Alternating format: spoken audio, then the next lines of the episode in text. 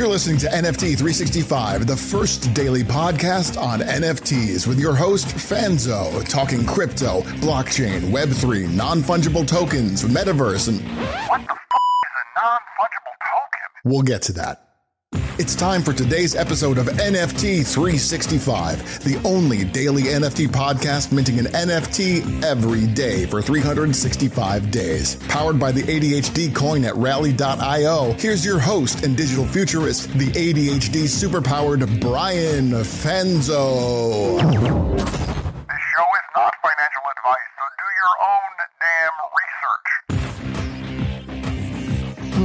Friends, thank you so much for tuning in.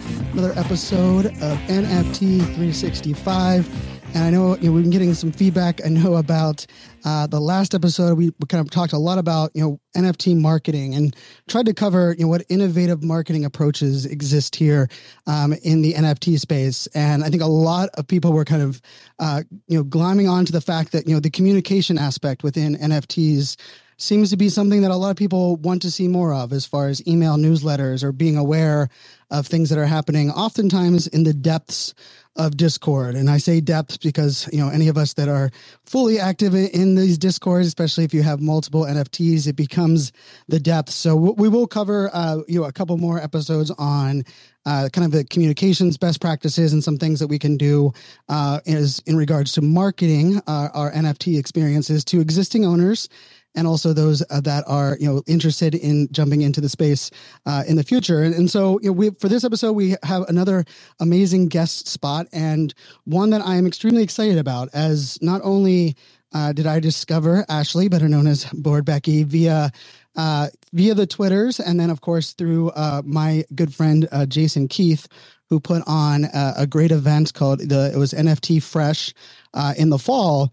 But I will say, you know, as I was kind of uh, pinging my audience, my community, that I back way back, it seems like years ago in NFT land, but all the way back in October, uh, preparing to head to New York City for the uh, NYC NFT event.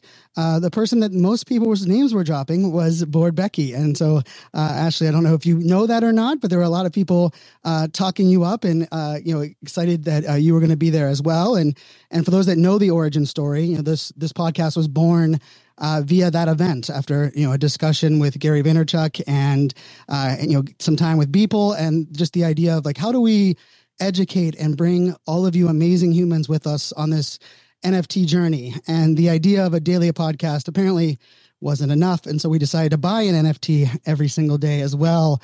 And we are now well into the 80s and so I I feel like we are where now it's too late to go back but that event had a you know a massive you know impact on you know I would say my commitment to this space, but also my realization of of all of the of the diverse, beautiful humans that were brought together in this NFT landscape. And I think for me that you know not, not only fueled my my love for collaboration, but community and just bringing different worlds together. And so that's really kind of what part of this conversation will be.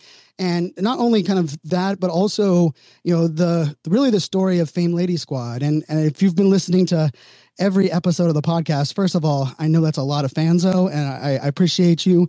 And I promise I won't talk in third person that often, but I, I appreciate you listening to every episode of the podcast. But I've brought Fame Lady Squad up uh, many, many times across uh, these 80 some ex- episodes for many reasons. And one of them being, you know, not only uh, the amazing community for welcoming, you know, me in as a cis white male, but also the the community kind of takeover and, and the the beauty of that story and really where uh, Fame Lady Squad was, and then kind of how it was able to uh, reinvent and kind of uh, not only lead the way for so many great communities, but also be kind of a a pillar of what's possible here in this Web3 arena. So, with that, uh, Ashley, better known as Bored Becky, uh, I'd love for you to actually, before we talk, you know, Fame Lady Squad and Bored Becky, give us a little bit of like your background. Because I think for a lot of people, there's like this, you know, it's kind of a beautiful thing when we discover that we all did have lives before NFTs took over them. So, I will kick it over to you first. Give us a little bit about your background and then a little bit about how that turned into Bored Becky. Yeah, well, thanks again so much for having me. It's really fun to be here. Um, I hope so much. I know there's some people in the audience that I recognize. I know some people will know our story and my story, but I'm going to speak to an audience that may not may not know that story. So, um, yeah, I'm mid to late 30s, living in Canada, Vancouver, and my background's in real estate. I um, became a realtor reasonably young. I think I was 23 or so when I first started my career, um, and pretty early on, I le- kind of took the leap into what we call like quote unquote leadership. So I sit on boards and um, really kind of found an interest in governance and organizational governance. And that's something that, you know, for a lot of people probably sounds really boring, but it really is the step one of how I got into NFTs. So, um, and the reason I say that, I, I, mean, obviously, I'm I'm an entrepreneur. I'm it, very interested in marketing, especially the type of business that I have. Um, that that's how I was introduced to Gary Gary Vaynerchuk. Um, you know he he's done the speaker circuit at many real estate conferences and and I, I got into you know listening to his podcast and the regular and all of that stuff. Um, but from the sort of leadership and governance perspective um, been thinking a lot about just innovation and sort of um, industry industry disruption uh, and blockchain's a topic uh, that has come up now for quite a few years. Um, something that I didn't fully understand um, I still don't fully understand, frankly, but I, I understand a lot more now. Um, but I knew that, you know, anything where there is a middleman, any time there's a transaction, there's an opportunity for the blockchain. Um, and then, of course, on top of that, uh, thinking about the cryptocurrency landscape um, when dealing with uh, big transactions such as real estate and the regulatory stuff that kind of can get in the um, I was about to say get in the way. That's kind of how it feels right now is that sort of the regulatory environment slowing what could be a really fast moving train in some of these other uh, environments. But anyhow, um, so when Gary Vee had started talking about his NFT project, I just, um, you know, had been invested enough in him and understanding kind of his background and understanding where, um, just you know his fingers on the pulse with a lot of things. Um, you know, I, I followed a lot of his advice when it came to like Web 2.0 and social media. And before I fell down the NFT rabbit hole, uh, you would have found me on TikTok and diving into all of that fun stuff. Um, and and when he started talking about NFTs, I just figured this is the time I really need to listen because I I do want to better understand. I don't come from an IT background, um, but I want to figure out you know, what is this world going to mean for me from my sort of totally real estate lens and, and in, uh, industry lens. Um, and, and that's, that's really how I got to where I am now is just that curiosity of um, where this world may be headed. Um, I did end up buying my first cryptocurrency in order to buy my first NFT last May. So I, it's been a crazy year and it's gone by so fast, um, but still quite the noob over here. Um, and yeah, I bought my first VeeFriend, and from then onward, I went down the rabbit hole, joined the discords, and and joined NFT Twitter. Um, I was very fortunate to find Bored Ape Yacht Club very, very, very early on, um, and then of course the Fame Lady Squad uh, project was introduced to me, and that's where everything kind of changed for me in my daily life. I, I love that, and, and I, I love that you you kind of brought the the blockchain and and even its impact, you know, there in the real estate space, especially, and and that's actually we have we share that kind of uh, entry point, and, and for me, I you know I've been talking blockchain on stages since 2014, and a lot of it really, you know, there was a lot of you know real estate events that that I was speaking at, and there was also a lot of you know I would say financial sector uh, events, and then some regulated events as well, and I love that you kind of brought up that kind of journey, right, and and it's you know there's no surprise that so many of us uh, you know were influenced by uh, by Gary, not only you know social media Web two, but also uh, into Web three. And and for yesterday's episode, I actually went back and found kind of the tweet that kind of spurred my realization that you know the the mocking that I was doing of NFTs uh, about a year ago right now. I think I was kind of making a fun of this idea of expensive JPEGs, and it was the, that first week of February that uh, one One37pm put out a, a, blog post that really uh, transformed my understanding of wait, wait a second, they're using the blockchain in the way that I looked at it versus cryptocurrencies, uh, kind of you know strategic wise.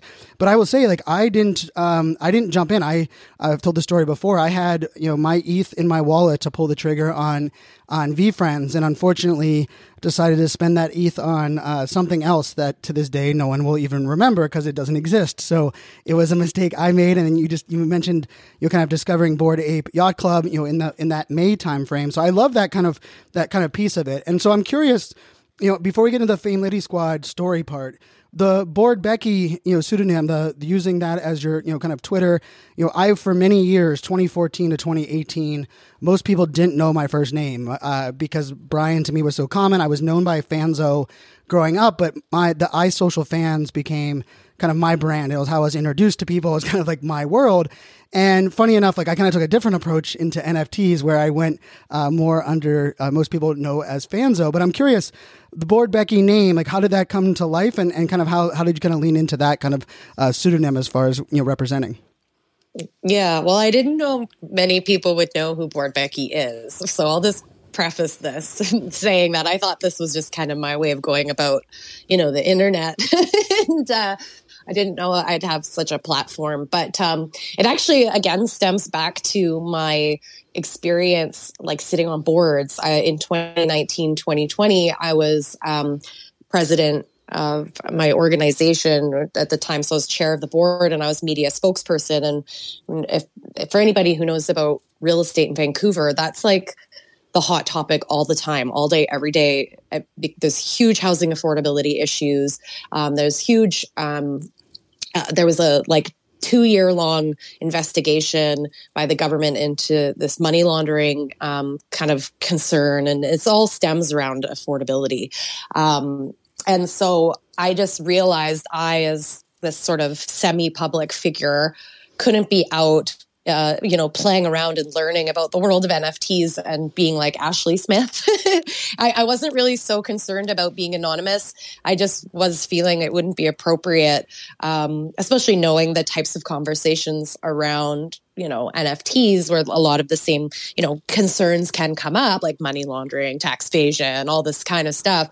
Um, I just didn't think it would be appropriate to be kind of walking around this space as myself.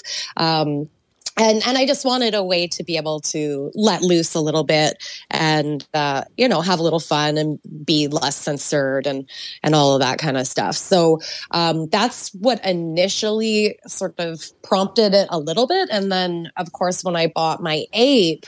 Um, the thing that struck me was that you owned the intellectual property and commercial rights. Um, and that's something that I thought was really, really interesting. And that's what intrigued me enough to spend. It was I, I didn't get quite in in May. I, I can't remember. Um, I bought Becky for about five thousand dollars Canadian at the time, which um, at the time felt crazy ridiculous, uh, but it was still far less expensive than another VeeFriend, which is what I was really going for. So um, I just thought, you know, this is kind of cool. Um, I I've always wanted to play around with you know some fun things online to put some of my marketing stuff to work and and really not I say a side hustle but more just for fun. I'm like, "Oh, Becky can have a merch shop and she can have this." And and I thought I need to name her. Um and so I really just was like, well, it needs to start with the B.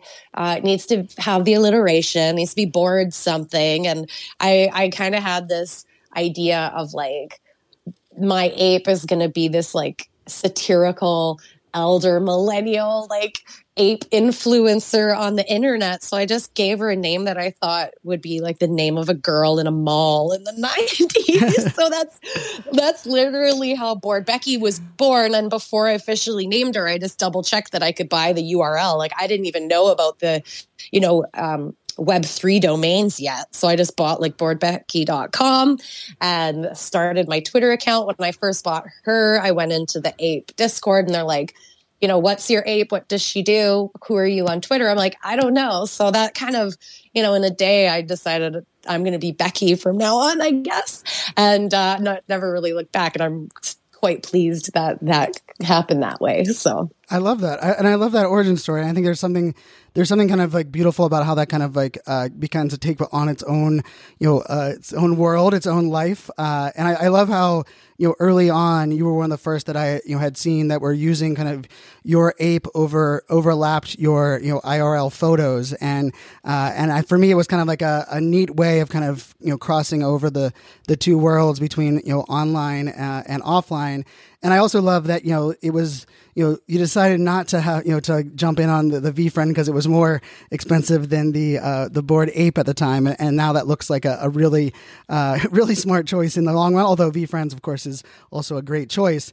And I will say, like you know, one of the things that you know I've when I've been going through, you know, collections or talking with others, and when I see, uh, you know, an ape or even other car- other projects that have used similar, uh, you know, ape uh, properties, uh, whenever I see that red hair with the with the kind of the ponytail, I, I kind of refer to it as that's the Bored Becky look, right? You've almost uh, you've almost coined that as as one that's had that as a profile photo, as a you know kind of uh, kind of staple for your brand, and I, I think that's such a I think that's such an important aspect for those that are in this space and those that are new to this space, right? The idea that you know you don't have to use the the pseudonym or you have to use you know your alias to hide in many cases. It can also be something that kind of is born into and that you're leading into um, here in web 3 and i'm kind of the opposite side where i change my profile photo in every twitter space that i enter to support the projects that i'm a part of.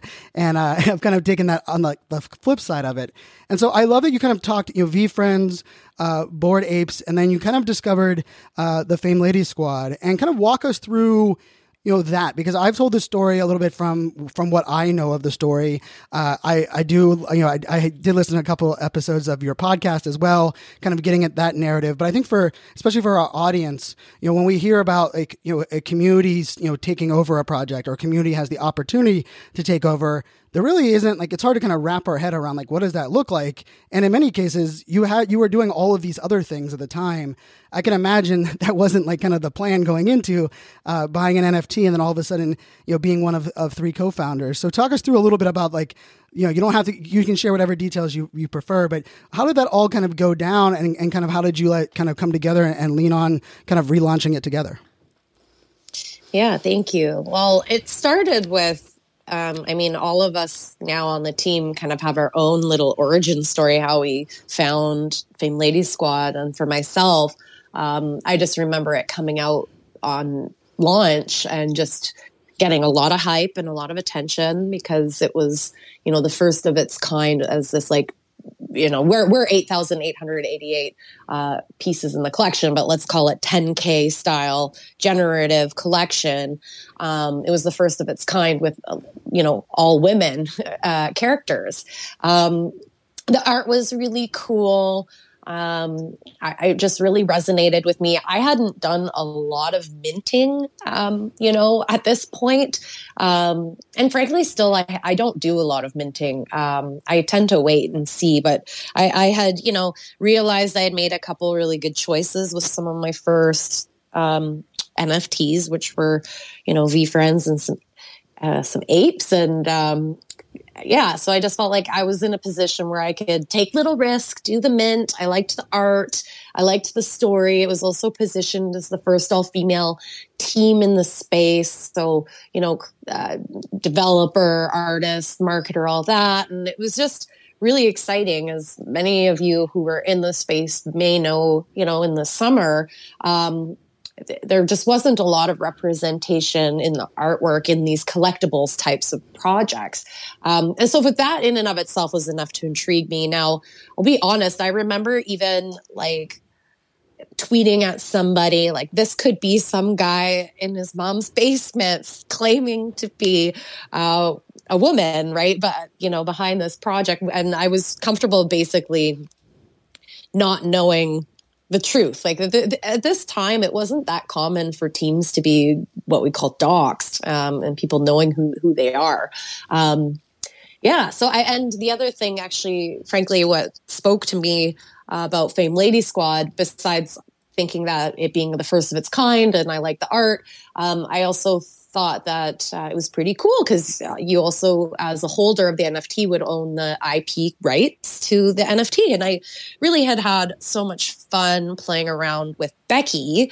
Um, and I felt that the art for Bait Fame Lady Squad would really lend itself to um, playing around with the art and derivatives and that sort of a thing. I just felt the art was very simple and clean and um, recognizable, even if you changed it up, if that makes sense. I just kind of looked ahead and thought that seems like a good bet.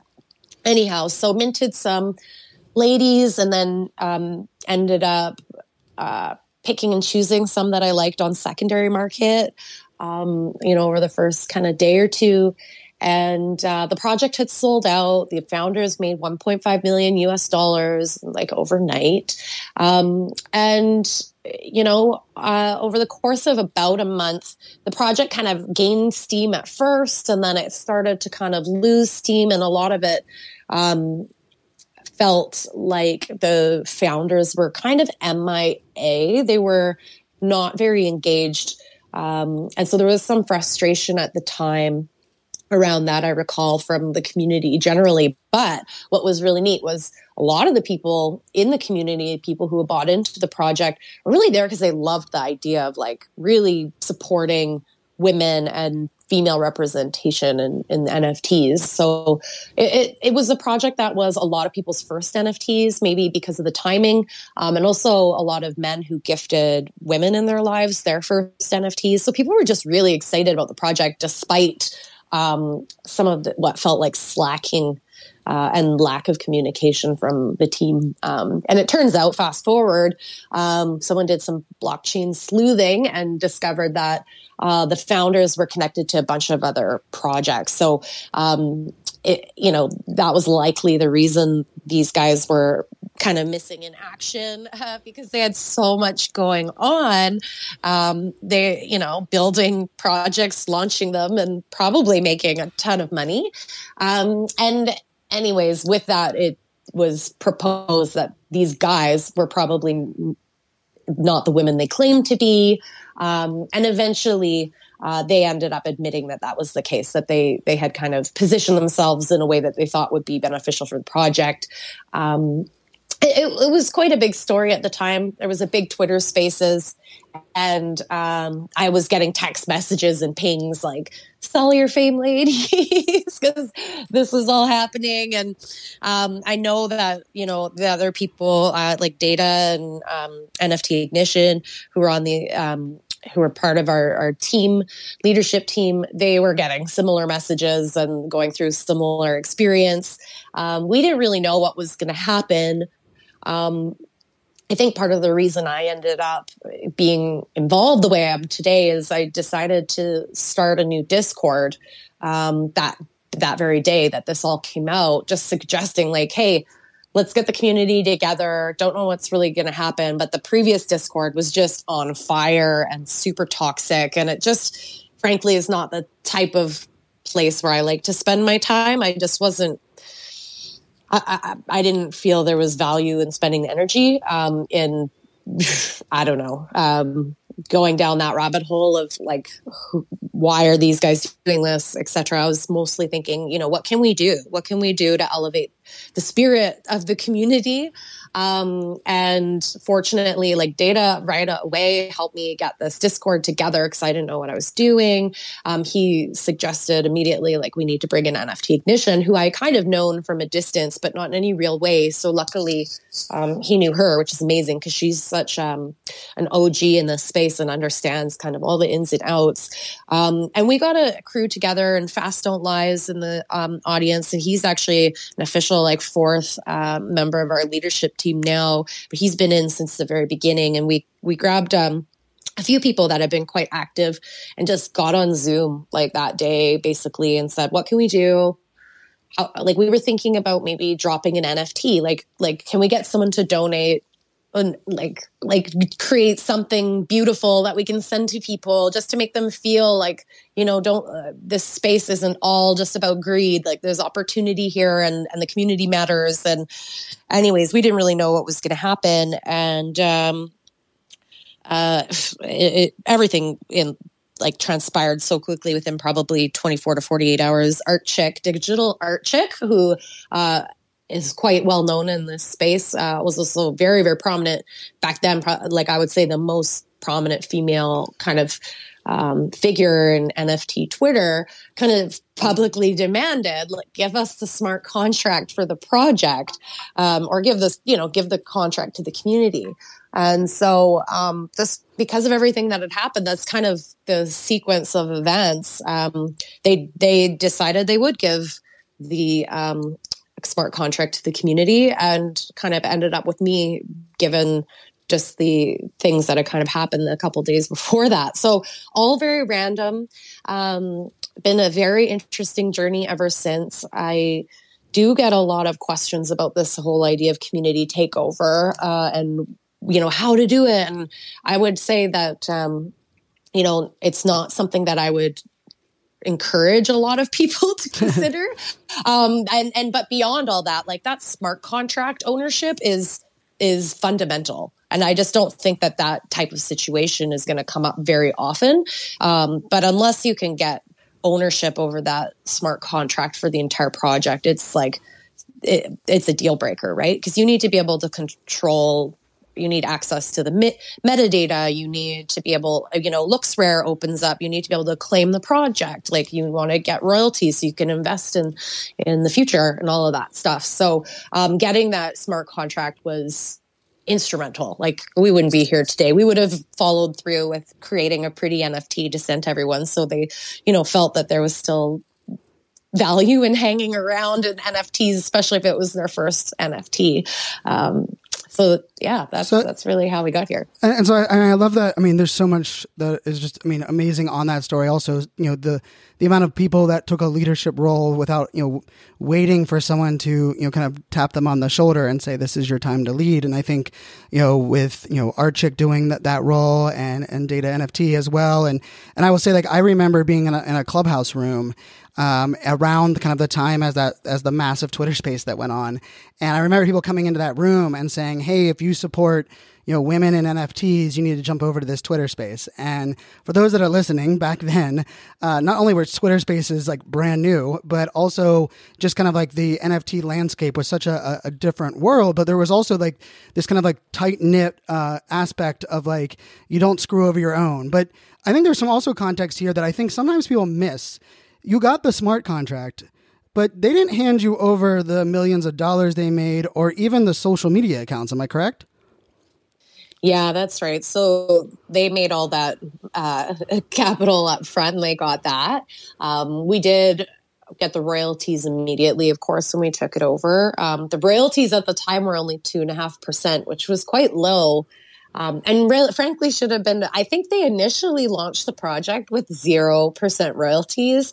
Uh, that should have been a red flag right there. Like they weren't planning to like nurture this as their baby, right? Like, yep.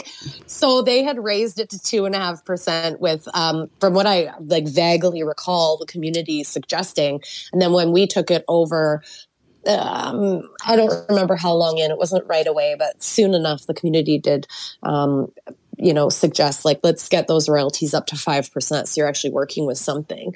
Um, and then of course, yeah. So everything's been very volunteer volunteer driven.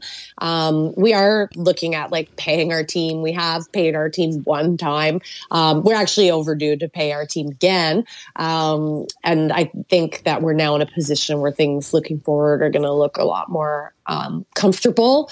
Um, and we did, of course, have two really amazing um, donations from two projects that we hold so dear to our hearts. The Boss Beauties, uh, who donated 5% of their launch proceeds to Fame Lady Squad, um, and also our friends at Boring Stone NFT, um, who donated 10% of their launch proceeds um, to Fame Lady Squad. So those two donations were um, pretty significant uh, and and really um, put gave us a, a, ground to stand on, a firm ground to stand on, and um, also, frankly, I, I, you know, emotionally, um, we just felt very supported and validated, and felt like okay, the community believes in this, and we did have so many people volunteering their time and ideas to us early on. Um, we wouldn't have been able to do it without their help. Uh, but that really made such a big difference. And and now we're looking at new ways to like monetize um, because you know future growth is really important to us. So um, you know we can't we all can't work for free forever um, and we need to be able to hire people like we want to you know um, I know I've mentioned this now a um, couple times, little alpha in some chats I've had, but you know, we're bringing an artist on board um, in residence, and like, there's we want to be able to have really good people that we we can rely on to do cool things for us. So, um, yeah, it's it's been crazy. What was the second part of what you said well, so, there? Well, so I think the so part of that, you know, I think with the idea that you have to, you know, kind of t- you got to take all of this on. But you know, I found some of the tweets, you know, here in the you know recording this live on Twitter Spaces um, from back in August, you know, and I think it's such an interesting thing to kind of. Uh, I love Twitter Advanced Search because I could go into doing some research earlier today and kind of just dive in a little bit to you know some of the narrative then, right? Like when when things were, you know, people were kind of saying, you know uh, you know, sell your fame lady, and then you know, kind of when it gets resurrected, you know, there there is something about when you're the the first to do something, not only as like one of the first, you know, women uh, character collections, but then one that is kind of like exposing the fact that you know, just because it's Web three and the blockchain is transparent does not mean that the actors that are using the blockchain and that are playing in the NFT space are transparent or that aren't you know in there for those you know early money grabs or just identifying you know a gap and then kind of hiding behind uh, you know something that, that is not only not okay but I think it, it kind of puts a a little bit of a black eye on, on things. And I remember you know feeling like wow you know like just the fact that if this community stays alive for a couple months you know and and kind of proves to, to people that it is kind of the power of the people. I think that's such a, a powerful uh, kind of example. And I, you know, I first, you know, kind of heard about Fame Ladies, but it wasn't really until that, you know, October when I got to hear your interview. And I remember, I think I was maybe halfway through the interview and I, I was like, I'm in, I'm, I'm going to, I'm going to buy my first one. And I remember buying it and jumping in uh, to the community with, you know, a warm reception. And I will say, you know, we, we had uh, M from uh, Crypto Chicks on the podcast uh, a couple episodes ago. We have uh, some members of, of, the Boss Beauties team as well that we've reached out to for coming on the podcast. And, you know, I do love you know not only that collaborative nature but a lot of you know the the favorite of you know kind of talking it up from not only you know women in nfts but you know community growth and community um, you know kind of expansion. But at the same time i mean you could not be more behind the eight ball coming into like that fall. And then of course we have like kind of the november december timeframe where you know not only did nft launches go from easily selling out to oh wait a second there needs to be more you know things behind there. And you know i i think for me i will say that you know when we launched this project and, and i've taken you know I, I've been very blessed, you know, part of, you know, not only as a girl dad, but as someone that has always, you know, tried my best to, you know, understand my role and understand, you know, how to use my influence. I will say the welcome that I got into Fame Lady Squad when I, you know, did mint that um, in October, you know, when we launched into this project where we're buying an NFT every single day, you know, one of the first couple projects that launched was, you know, the Alpha Girl Club and then Women Rise. And I remember minting those for our project and they didn't initially mint out. And I remember people kind of coming around and having, you know, asking me like, Brian, did you pick the right one or how does that work? And, and for me, I kept kind of leaning that back into that Fame Lady Squad, you know, welcome that I got in that community, but seeing so much of that, like kind of like uh, unity and growth. And I think that's something that is kind of a, a beautiful uh, essence that we're seeing come much more to light, you know, fast forward to January uh, 2022. But you know, can you talk a little bit about you know that the you know now that you've you know hey the, the takeover kind of happened, you've been able to pay the team once, you were able to add some uh, you know some ways of bringing kind of money into the community based on you know secondary sales. But there's also you know from there it's like oh well how do I you know redefine a roadmap? How do i think about this beyond even like the initial collection? You mentioned that bringing in a, an artist in, in residence. You know i i feel like there there's something like beautiful about like community born and community driven but at the same time when you're when you know other projects have a much larger budget and much more you know they've kind of entered the uh, you know the i'd say the ecosystem um, in a way where you know maybe they were getting some of that initial kind of publicity or fame uh, and pun intended. I'm curious like as you look back now over that like fall time period like what are some of the like the the like critical points of fame lady squad through that fall that allowed you to kind of get to today? Because I mean, it, it's amazing that, that that so many of you st- st- you know stepped up for this opportunity. But there's also something to be said of like that's not only a ton of new work and a lot of new pressure, but that's also like evolving and having to almost rebuild and, and kind of relaunch, but doing it because you care about the community. So love to hear just like your take on like how that fall went and maybe some of the things that were, you know, critical on that journey.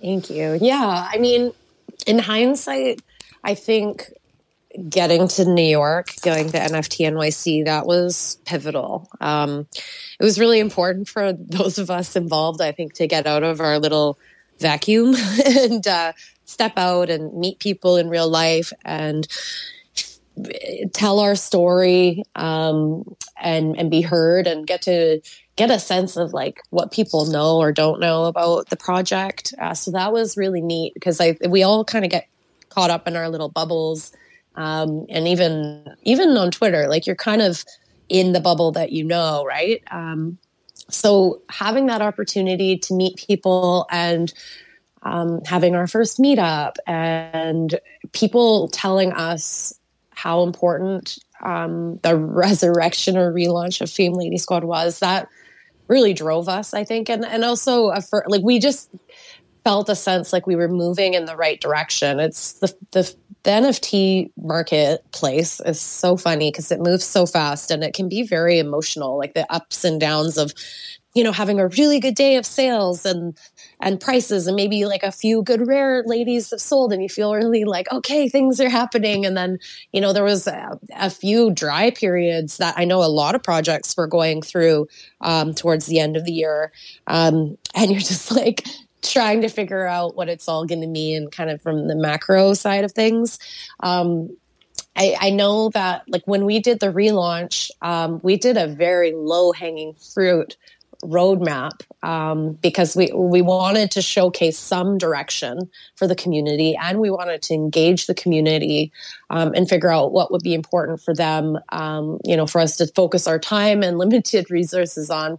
Um, and i think community engagement mattered so much through the whole thing. Um, and our core people have just stuck around and like been so happy to be there and so positive and so supportive and really believed and still believe, um, you know, in the mission and why we're here and why we you know it just it feels like we're all here not just because we want to save our bags you know what i mean? Like i think that's one of the things that naturally happens in the nft space.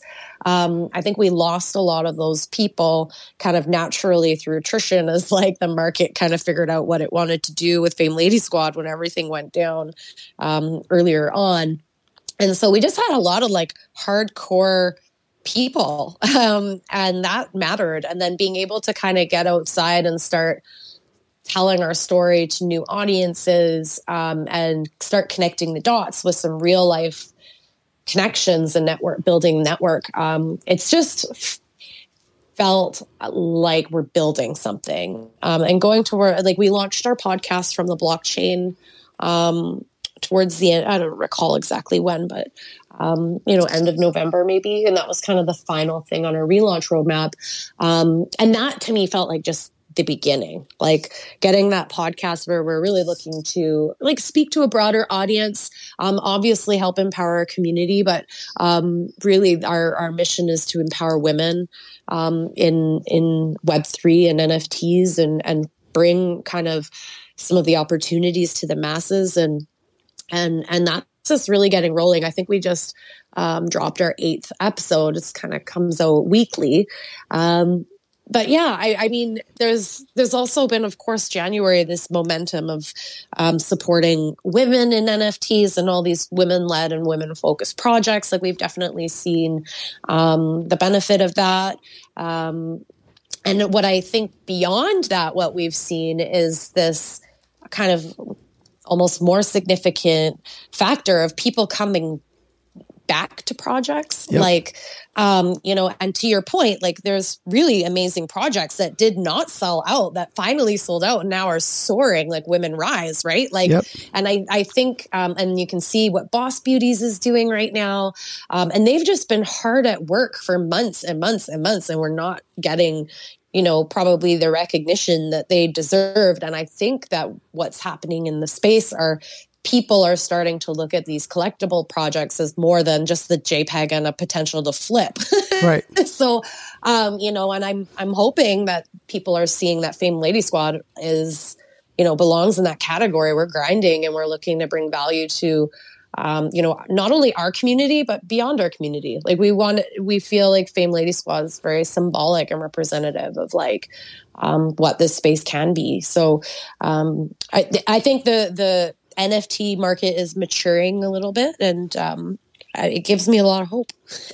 uh, you know, and I and I love that. I think that's such an important point too for everyone listening as well, right? Not only is it maturing, but there are a lot of projects that simply reap the benefit of you know launching in the summer and like almost instantly selling out without kind of recognizing what was next or understanding where that was going and then you kind of had to make it into the fall, right? And I think you know the evolution of how you know projects have kind of had to lean into actually executing, not just talking about things that you could you were uh, going to execute. And I love the the the podcast. For those, I will make sure those that are listening here on this podcast, uh, you know, the best way you discover podcasts is then you listen to a podcast. Uh, others talk about podcasts, so we'll include the link to the podcast here uh, in the show notes. I've listened to I believe five or six of the episodes. Uh, I love the take. I love the back and and forth.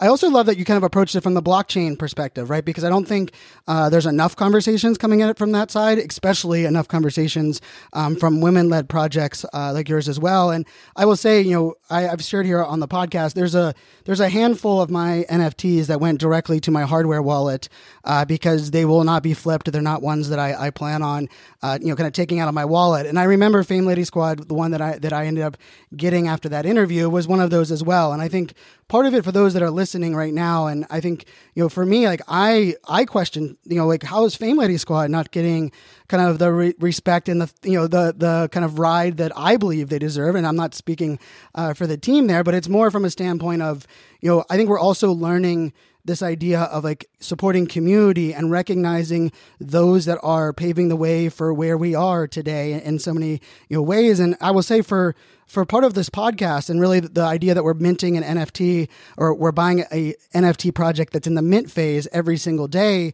was I also looked at this as like kind of a time capsule from November to November of the NFT space. And I will say, like, thinking about it, like, wow, would it have been cool to have that time capsule from July uh, to July uh, of the last year and kind of a lot of those things that were going on. And and I also like that you kind of recognized, uh, or you kind of mentioned the the New York event because you know I don't know if I go to, if I don't go to New York. Well, I know for a fact if I don't go to New York, this podcast doesn't exist, and a lot of the things that we're working on now doesn't exist.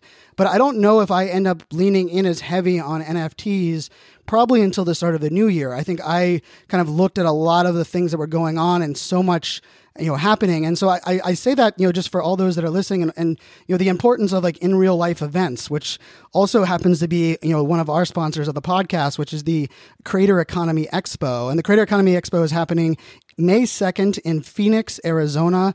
It is actually founded by Joe and Brian, two uh, good friends of mine, two leaders and pioneers in the NFT space or in the marketing space, content marketing space, creator marketing space. Uh, the founder of you know the the Tilt news ma- uh, newsletter magazine as well as the Tilt Coin over on Rally.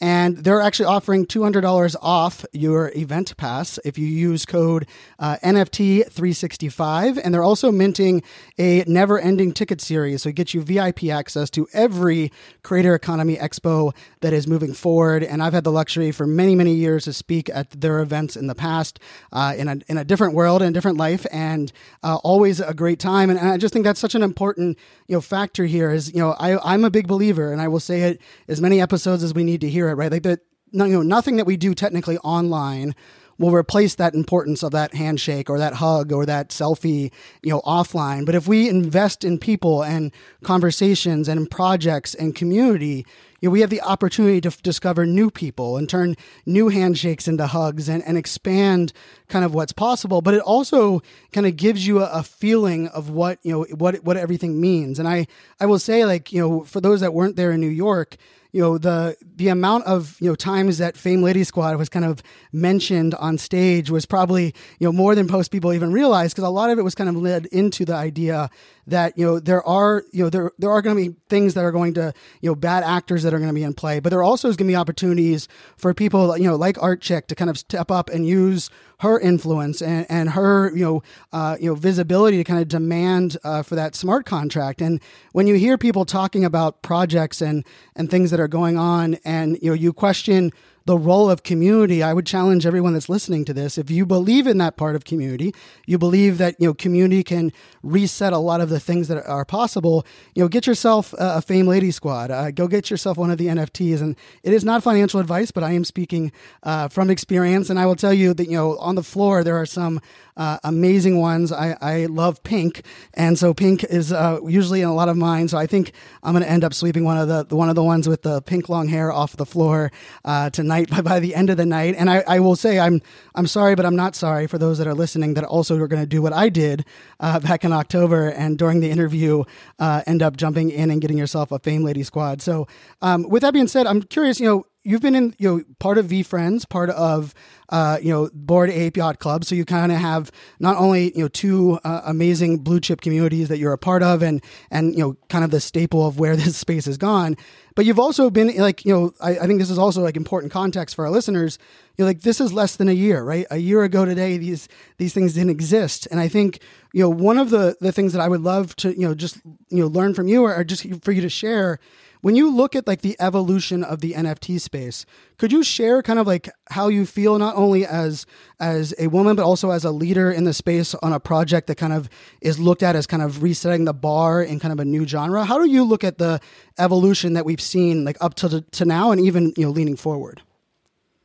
Yeah, for sure. Well, I I do think that there was a lot of excitement early on as the kind of exposure around NFTs start happening, especially you know this summer. Um, and a lot of people made a lot of money, and good for. And by that, that I mean you know project founders, etc. And I'm really talking about this collectibles environment.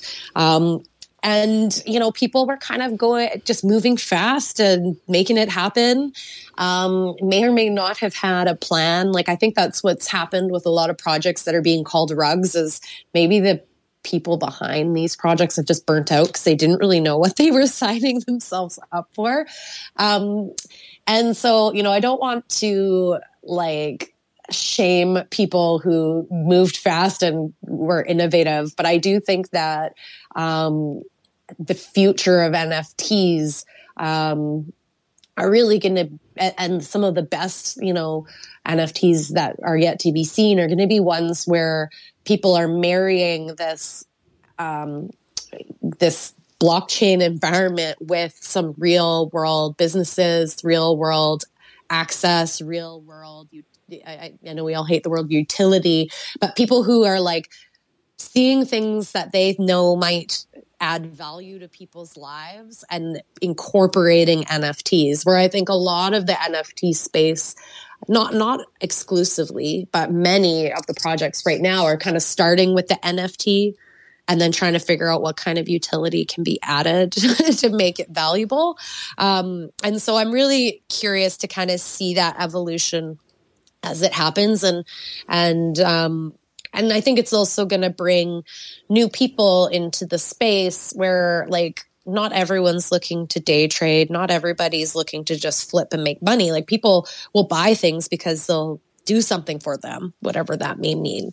Um, so I'm really excited to see that. Um, and I do, I do think it's going to be neat to see which collectible projects kind of end up making it through and are relevant in the next, you know, three, five, 10 years and like what they do. So I know for us, like I, I still see kind of the primary um, value in Fame Lady Squad is really the the IP and and we focus um, we're working on some things in the background like how can we elevate what Fame Lady Squad means to culture like from a broader perspective. So people who own their fame ladies um, feel like there's really neat opportunities, things that they can do, ways that they can create utility for themselves, if that makes sense. Um, you know, and I, I know we're still um, going to be doing other fun things as well, kind of in between, but from a very high level, um, strategically speaking, like, you know, for Fame Lady Squad or any project to matter, like, that that that bigger picture um, piece. I, I think bringing out um, I, I, hate to use the word brand, but just awareness beyond just NFT collectors. like, yep. why should people care? and uh, so that's what one of the things we spend a lot of time thinking about. And I mean, you look at a project like Boss Beauties, um, who I'm obviously a big fan of for a variety of reasons. Like, they're mission driven, right? And it means something. It means something. They're doing things, but it also has it's built they're building building cultural significance um you know so I, I, don't think we underestimate that. And I think when we talk about community and NFTs, um, you know, there's the micro and the macro part of that. Like for us, like, you know, getting into our Discord and getting to know the individuals, that's the micro. The macro is more about, um, you know the lar- the community at large like just having an understanding like what is your ethos? What are you doing? Why are you here? And, you know and i love you know i just want to say I think, I think that's such an important aspect of this as well right? The idea of you know kind of looking at what where these kind of you know these different projects kind of play a role. And and for those that listen to the podcast regularly they know that i i stress a lot on the importance of taking ownership of, of your the NFTs that you are holding, but also with the, that ownership also comes your responsibility of what you're going to do then to market or to talk about the project or to you know leverage the IP in a way that you know makes most sense for you know you individually. And I and I think for a, a lot of people, I think part of this you know discussion also has to be on you know, kind of like setting that foundation. And I think we are seeing kind of hopefully emerge now towards much more, you know, much less projected utility, a lot more actual utility in the sense of what people are willing to, you know, actually execute on.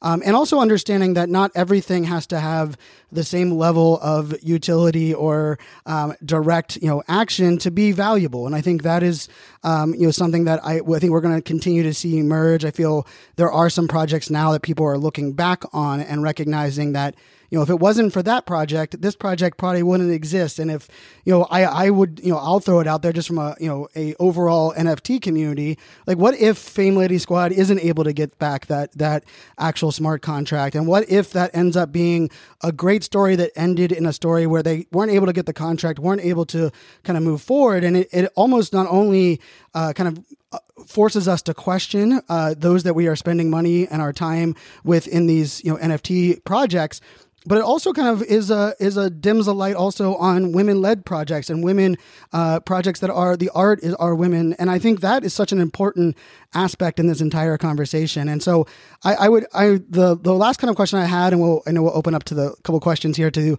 uh, the audience that's watching or listening on the live Twitter space I'm curious from, you know, I, I didn't want it to me that there's so much that you've been able to make happen. I love, you know, the collaborative aspect. I also love, you know, where this project ha- has come. And I think, you know, when we, when we get back to this summertime, this upcoming summer and being able to reflect in a, in a full year of where NFTs have kind of come and gone. And I know they've been around a lot longer than that, but in the sense of, you know, some of the, the adoption rate that we've seen, I'm curious from your standpoint. You know, you mentioned like if if someone has that opportunity to be you know community takeover, that you're not always like you're not going to like fully recommend it. I say the same thing about doing a daily podcast. I think it's it's been amazing. It's it's been something that I had no idea how impactful it would be, but I also had no idea how much work and how much you know it would actually put on me from a podcast perspective as well as buying an NFT every day. And you know, I'm very lucky. We brought on a team now from Mile 62, and we have some sponsors that have, have kind of made a lot of this come to life. But yeah, I'm like, yeah, I'm not sure I could recommend doing a daily podcast. It's especially an evergreen one where my goal is that all of this content lives on for many, many months and years, but versus kind of a, a daily news show, which I think if if I would if I was going to be asked, I probably would have done that all over again. But I, I have to ask, just from you know, Ashley, from you know, I'm a, a dad of three daughters. My daughter is 12. Uh, I loved seeing uh, the Girlies NFT project launched the other day, which was a, a dad daughter project with the artist being a 14 year old, and she just you know the story behind uh, her art and the project I thought was you know a beautiful thing. And I'm curious, you know, as someone that you know you've been in the space a lot longer than many of us, and a lot longer than uh, many of our listeners. You know, how how has your take and your experience been as a as a woman and a, as a woman leader in this space? And how would you kind of you know maybe give some thoughts on that? Because I think there is kind of a you know there's some either there'll become rumors or there'll be you know uh, some bad apples and bad things that, that are happening. And, and I, I believe as a community we have a long way to go to to lift each other up and to you know, unite behind you know all of us being able to kind of reimagine the future. But I think it's also important to kind of uh, recognize like where we've come. And so I'd just love to hear your take on that and then we'll kind of uh, wrap it up for some questions. Yeah for sure. Um, honestly my experience has just been mostly wonderful at least as, you know as a woman from that perspective um, people have been 99% like super supportive. And i've met so many people that i now would consider dear friends um, because of this space. And what's been really neat is you know i'm obviously a nerd at heart. That's why i'm here. So um, it's it's been really cool to connect with so many like strong, creative, powerful women that are doing cool things in this space. Um, and generally, like, I just find everybody very supportive and, and wanting to lift, you know, one another up. I think sometimes what we see um, kind of more just uh, like from a commentary side, like people will um, you know, which is your favorite female led project or which is your favorite favorite female focus? And it's like there can be more than one token female NFT project, right? Um, and I, I don't, I, that's just par for course. That's just the type of thing that comes with this. It doesn't really bother me um, in any way. Um, I'm I'm feeling just super excited and and you know I've I've done things in my career where I've felt um, for lack of a better word, like disenfranchised as a woman. And I'm like, you know, I'm a pretty privileged woman too, so it's it's sometimes I have to check myself. But I've I've had moments where I felt like if I was a guy, this would have been different. Like, and that's probably true in many cases. Um, but I just haven't really felt that here. I think that what's neat is when you're walking in a space where there's fewer of you if you're in the minority. Um, the, it, while there could be challenges it also um, gives you a chance to uh, stand out frankly. Um, and so i see it from from that perspective. Like as Bored Becky i'm pretty pleased that she's one of the not so many female apes. Like i feel it's made things more interesting for me. Um, and it's given me more visibility in that way right? So um you know what? I just i just think that this space is you, you bring your attitude to it and you bring how you see opportunities um, to it. And and i think as long as you kind of are you, you create you create your own you create your own you know everyone says you're like the average of the five people you spend the most time around. Well what's been really cool in this space is like i've met so many people that have um, added so much depth to my life over the last year. Um, there's good people out there and and whether you're just connecting to like learn from one another or you want someone to nerd out with because no one in your real life gets it um, or you want to start you know visualizing dreaming some kind of your like your own project or initiative like, like there's people out there you can do that with. I think the biggest challenge in this space is just getting past the avatars and the fake names um, and that's where the irl stuff um, really does help because you know it's nice to meet people and get to know them and you know know who you can trust and and um, yeah yeah so i would encourage people to lean into that when when they can realizing that it's still tough a little bit depending where you are for sure, and, and I appreciate that perspective, and I also think that connects beautifully to you know your origin story of of Bored Becky as you know as the as the character as well that you kind of are representing. Because I think there is something kind of beautiful about that emerging. And and I think there's sometimes a misnomer around you know the the pseudonyms or the aliases that are that we can use. And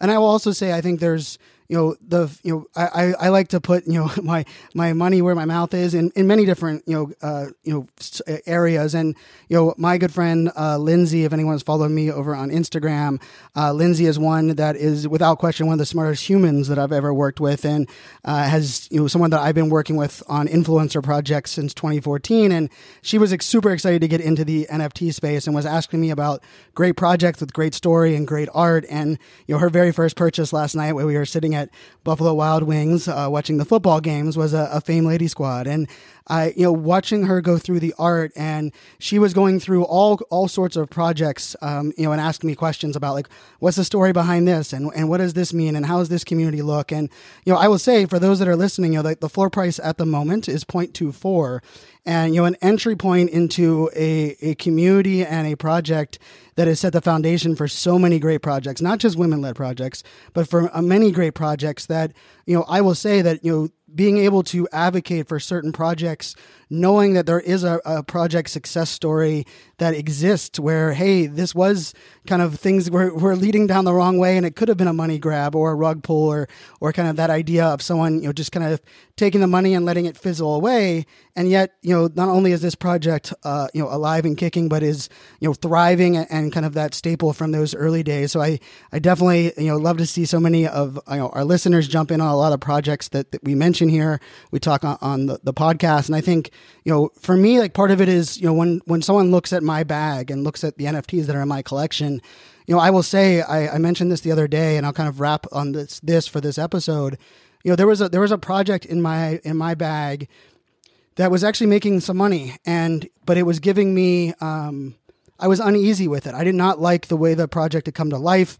Uh, well, I didn't really like the way the project was carrying themselves um, at the moment on on Twitter Spaces on a regular basis, and I felt, you know, for lack of a better word, uh, you know, I felt a little dirty in the sense of having that um, in my in my bag, which I know might sound like cliche or might sound weird, but you know, for me, this is you know, it's a bigger picture thing, and I, and I truly do believe in you know, helping great people do great things. And I think great people, you know, connecting with great people through great communities is where so much of this innovation of this, you know, life changing experiences can exist. And it doesn't mean you have to own 300 or 400 NFTs or a VeeFriends or a Bored Ape. You can ultimately be welcomed into a community of all sizes, all shapes, and have that opportunity if you're willing, you know, to put in the time to discover great people and really kind of, you know, put yourself in that space. And, and so I was very happy when I, I kind of uh, dumped that NFT project that I didn't like. I actually dumped it the other day.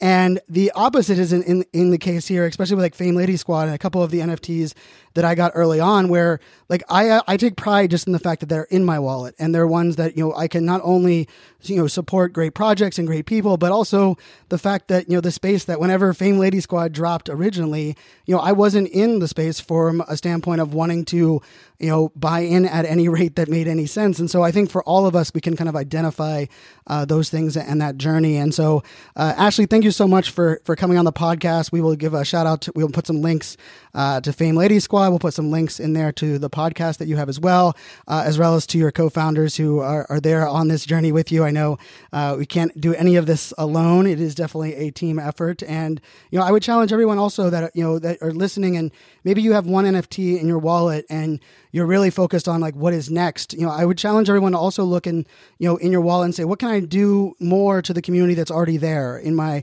in my bag. I think it's very easy for us to look at the next shiny object, and I and I know for for this project, the Mint 365 project, we're buying you know a new Mint uh, phase NFT every single day but in my personal bag, if you go and look at my personal bag, you'll notice that I'm reinvesting and oftentimes buying a lot of projects that have been around for a while, but are, are now either starting to get some uh, eyeballs or hopefully, you know, I believe in like kind of what their, you know, foundation is. And so I think this story to me was one that I was beyond excited to uh, have on the podcast to kind of bring to light. And when we said that we were going to kind of add, you know, one or two interviews a week to the podcast, uh, this was on the top of my list of one that I wanted to get this story out. I wanted to be able to amplify and share that with uh, all of you, the listeners. So Thank you, everyone, for listening to the podcast side. I will say, if you're on Twitter and you can, uh, you end up seeing that we're doing these interviews live on Twitter Spaces, you do get a chance to ask some questions there. So make sure to check us out on Twitter. It is NFT 365 Podcast uh, on all the socials. We have that on all the social channels, and uh, you know, make sure you also you know recognize not only our sponsors, but you know those that are committing their time and effort. You know, the least we can do is show you know spend a little bit of our social equity and our social currency and and give people a follow. Follow the the fame. Uh, it's a fame underscore ladies on Twitter. They're always amplifying not only their community but other amazing projects, both women led and uh, other projects. And I think that is also an example for uh, other NFT projects uh, to lead with. So with that, I will uh, see you all tomorrow. Cheers.